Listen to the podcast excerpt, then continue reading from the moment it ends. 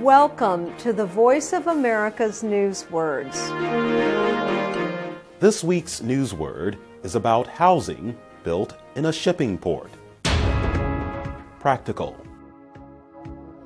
Urban Rigger is the name of a new low price type of housing for students at the University of Copenhagen. It is built using recycled shipping containers. It sits on top of solid materials that float. You can make your food, you can take a shower, you have a toilet, you have a bed, you have pretty much everything you need. So it's very practical for the student. Practical means fit for actual use. It refers to the doing or using of something instead of theories and ideas.